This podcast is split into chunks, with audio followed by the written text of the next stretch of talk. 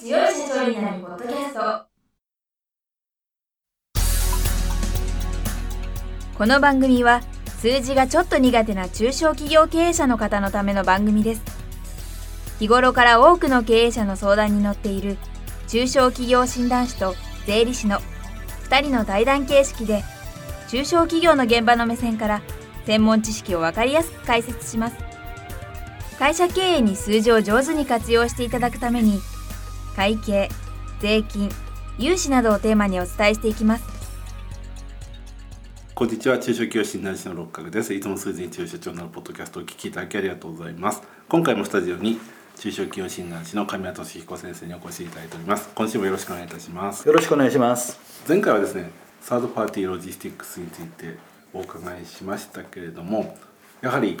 管理が大切ということだったんですが管理で今すごくトピック的なものなんですけど BCP が今注目をさらに浴びてる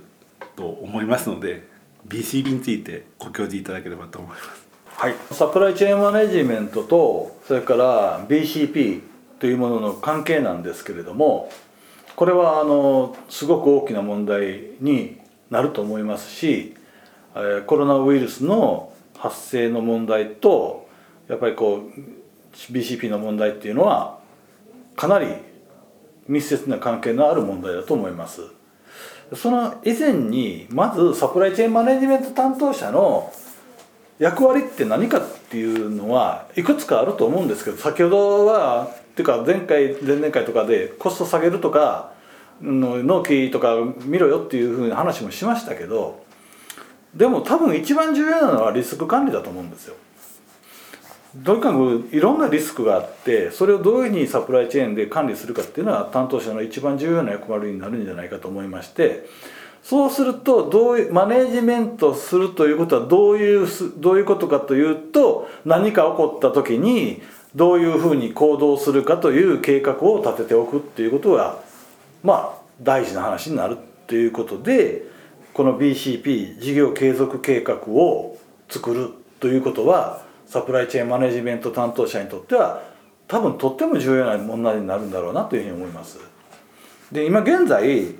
国はかなり BCP の話を急速に打ち出してきましてものづくり補助金に対してもね BCP 計画を立ててれば加点してあげるよとかいうようなことを急に言い出したわけですけどもまこれは実は東京オリンピックを無事に終わらせたいから中小企業もその BCP 計画作ってねって言って言ってきてるわけで当然それは重要な話なんですけど別に国に言われなくてもこういうことはちゃんとやっておかなくちゃいけないっていうのは大きなポイントだと思いますただ国も今力を入れてるんでガイドラインとかそういう策定運用運用策定の指針を出したりということで中小企業が BCP 計画を作るのを支援しているというふうなところなのでやはりそれを見てきちっとした計画を立てるっていうのは大変重要な話じゃないかなと思ってます。はい。BCP なんですけど、うん、いきなり BCP ってお話ししたんですが一応解説するとビジネスコンティニュティプランニングの略で不測の事態が起きた時にどうリカバリーするかっていう計画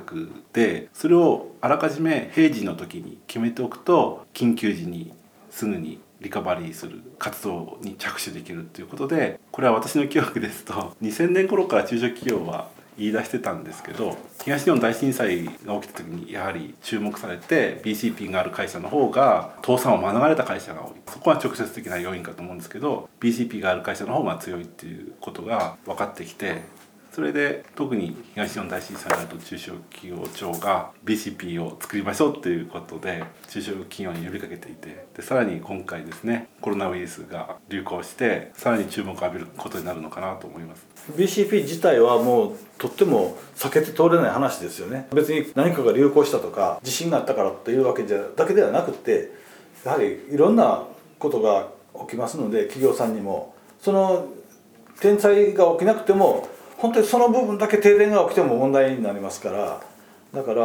やっぱり BCP 計画っていうのは作らなくちゃいけないと思いますけどなかなかこう実は真面目に考えれば考えるほど大変なのでこう中小企業庁が出しているような策定基準をやっぱり参考にしながらたとえ不完全なものでも作っておいた方がいいんじゃないかなというふうには思います。あまり完全性を求めるともう何が何だかよく分からなくなる問題なのでこういうことを考えるっていうこと自体で、まあ、いろんなリスク回避がもう始まってるというふうに思っていいんじゃないかと思うんですけどね。それでサプライチェーンの観点からした場合例えば BCP に基づいてどういったことをするっていうふうに決めておくっていう例はありますか？これはもういろいろあります。で一番問題なのはね多分従業員さんの管理ですよ。やっぱり何かが起こった時に従業員さんがどこにいるか分かって,、ま、分かってますかというところから心配しなくちゃいけないと思います。でもう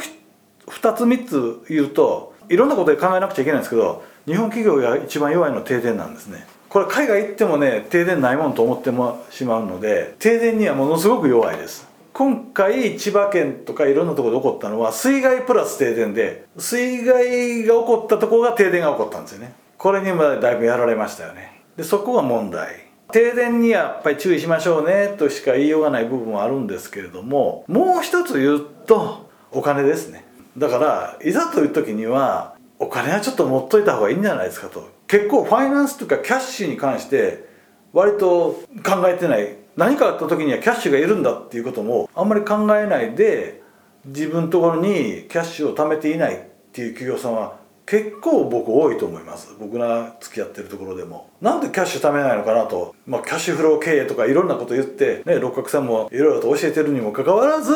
いまだにキャッシュを持ってないところって結構あってこれってやっぱり BCP にとっては非常にやっぱり危険な話じゃないかなというふうに思うのでこれからはやっぱりそのキャッシュをちゃんと十分とは言わ言わないもの何か起こった時にはキャッシュでね解決しなくちゃいけないことも多々あるのでやっぱり BCP の中にキャッシュをいくら持つかっていう目標はちゃんと入れといた方がいいんじゃないかなというふうに思ってますけれどもいかがでしょうか？それは理想なんですけど、はい、今日々の資金繰り大変な会社が多いので、はい、それが銀行さんがね頑張ってあげないとしょうがないと思うんですけど多分銀行さんも限度はあると思います一応セーフティーネット保証で対応できるらしいんですがこの収録時点では経済産業省はセーフティーネット保証の対象にしますとは言ってるんですけど具体的なところまでちょっと若干あったんですけどまだはっきり見えてなくて。ただ一応中小企業庁とかは銀行が支援しなさいっていうことは言ってるのでだからといって安心しちゃいけないんですけどただ少なくとも手元にお金があるのは望ましいんですがなかったとしたら融資をすぐに申請できるような体制を取っとかないと例えばですねコロナウイルスの被害に遭いましただけだと銀行貸せないわけなのででしょうね。こういう影響が出ましたと。で去年の同じ月はこれくらいの売り上げがありましたで今月はお客さんがこんだけ減ってこんだけ減りましたっていうのを説明できるような体制とか一応飲食店なんかはね目に見えて分かるんですよね。キャンセルが相次ぎましたとか、うん、あと旅館業もキャンセルが相次ぎましたっていうのは言えるんですけどただパッと出てこないと融資が受けられにくいので。そうですね。だから普段からどれぐらい金融機関と話をしているかっていうのも結局強みになる。キャッシュを持つっていうのも強みだしやっぱりその金融機関との関係っていうのも強みになるわけですから。そういうことを考えてるとお客さんとかステークホルダーもそういうことをこれからも企業としてそれが備えできていくか見ていくんじゃないかと思うんですけど。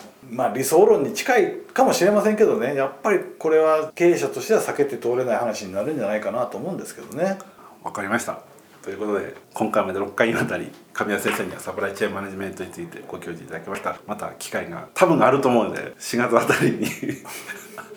新しい本が出ると聞いてるのでその際はまたよろしくお願いします。一つよろしくあのお買い上げいただけますようにお願いします今回の対談はいかがでしたでしょうか？この番組では公開質問を募集中です。2人のキャスターに回答してほしいという質問はこの番組の配信ブログの専用フォームで受付しています。ぜひお寄せください。またご意見ご感想も同様に専用フォームでお受けしております。配信ブログは検索エンジンで数字に強い社長と検索し最初に出てくるブログです。